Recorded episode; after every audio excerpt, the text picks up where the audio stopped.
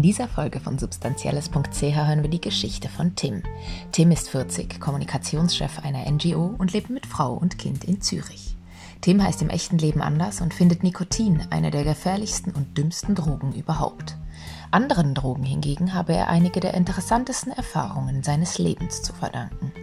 Seine Geschichte wurde von Louis aufgezeichnet.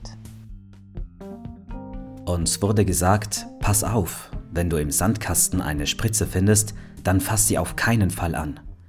Ich war zehn Jahre alt, als der Platzspitz geräumt wurde. Damals hieß es, nimmst du Drogen, dann wirst du süchtig und dann bist du tot. Die Hälfte meines Lebens hatte ich dieses kulturelle Normbild verinnerlicht. Erst heute verstehe ich, wie undifferenziert dieses Bild ist. Diese Wahrnehmung hat mehr mit Kultur zu tun als mit dem wissenschaftlich messbaren Risiko. Einige der interessantesten Erfahrungen meines Lebens habe ich Drogen zu verdanken. Ich mag Räume außerhalb der Normalität des Alltags. Ich habe wenig Angst, schäme mich nur selten und mag es, mich fallen zu lassen. Das sind für mich magische Momente, in denen ich die Zeit vergesse. Das kann eine Party mit elektronischer Musik, aber auch ein Punkkonzert oder ein Karaokeabend mit viel Bier sein. Ich kreiere gerne etwas mit Menschen, die mir lieb sind, auch mit Substanzen. Wieso Nein sagen zu etwas, das schön ist und Spaß macht? Fröhliche Beschwingtheit am Freitag bei einem Feierabendbier? Gerne. Kaffee im Büroalltag? Unbedingt. Mit meiner Frau knutschen auf MDMA? Wunderschön. Gibt es etwas Sinnvolleres im Leben, außer Gutes zu tun und anderen und sich selbst nicht zu schaden? Beim ersten Mal war ich 20 Jahre alt. Ein guter Freund erzählte mir von einer Psilocybin-Studie an der Psychiatrischen Universitätsklinik. Wir sahen uns an und dachten, unglaublich. Da wirst du von Ärzten begleitet, bekommst reinsten Stoff. Toll. Wir waren neugierig, hatten aber auch Respekt und diese Studie war die perfekte Möglichkeit, um es auszuprobieren. Wir mussten mit Kabeln auf dem Kopf Fragebögen ausfüllen und der Ventilator der Lüftung ließ gerasterte Farbbänder durch den Raum schweben. Ich fand es interessant, lustig und komisch und es machte Lust auf mehr. Seither habe ich vielleicht so 20 Mal LSD genommen. Alle meine Erfahrungen waren einzigartig. Mich interessiert das Spektrum der möglichen Zustände Unsere Wahrnehmung ist unsere persönliche Sicht auf die Welt.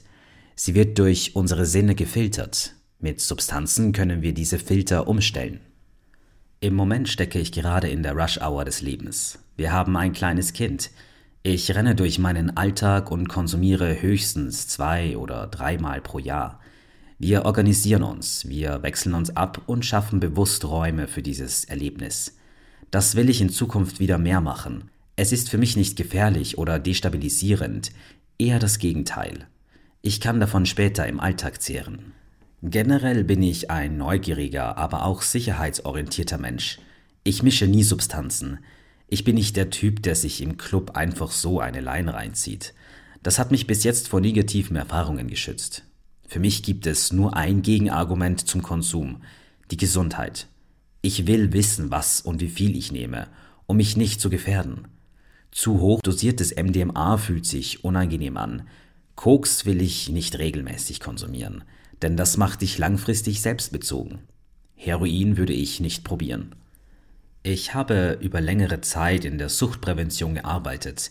Dort ist das Ziel nicht Konsum per se zu verhindern, sondern Abhängigkeiten. Aus dieser Perspektive bin ich quasi ein Vorzeigekonsument. Wenn man das Prinzip der Schadensminderung ernst nimmt, könnte man da bei mir sagen, psychisch stabil, nur Gelegenheitskonsument, keine Alltagsbeeinträchtigung oder riskanter Mischkonsum. Wunderbar.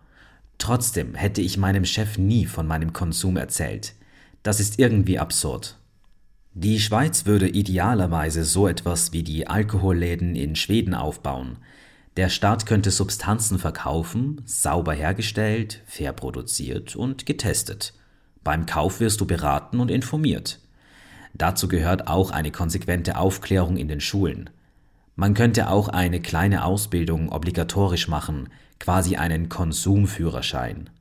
Gewisse Substanzen könnte der Staat aufgrund des Gefährdungspotenzials verbieten, aber die staatliche Regulation muss nach wissenschaftlichen Kriterien geschehen. Das ist heute nicht der Fall.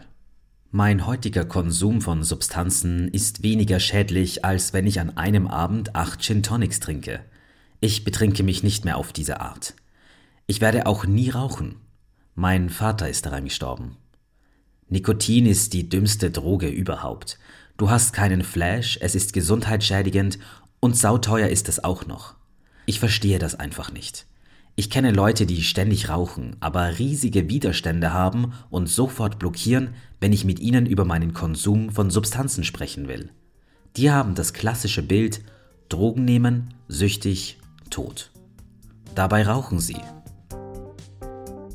Mehr Geschichten findest du auf unserer Webseite substanzielles.ch. Weitere Infos zu unserem Projekt und wie du uns unterstützen kannst in den Show Notes. Die Musik für diesen Podcast kommt von Blue Dot Session.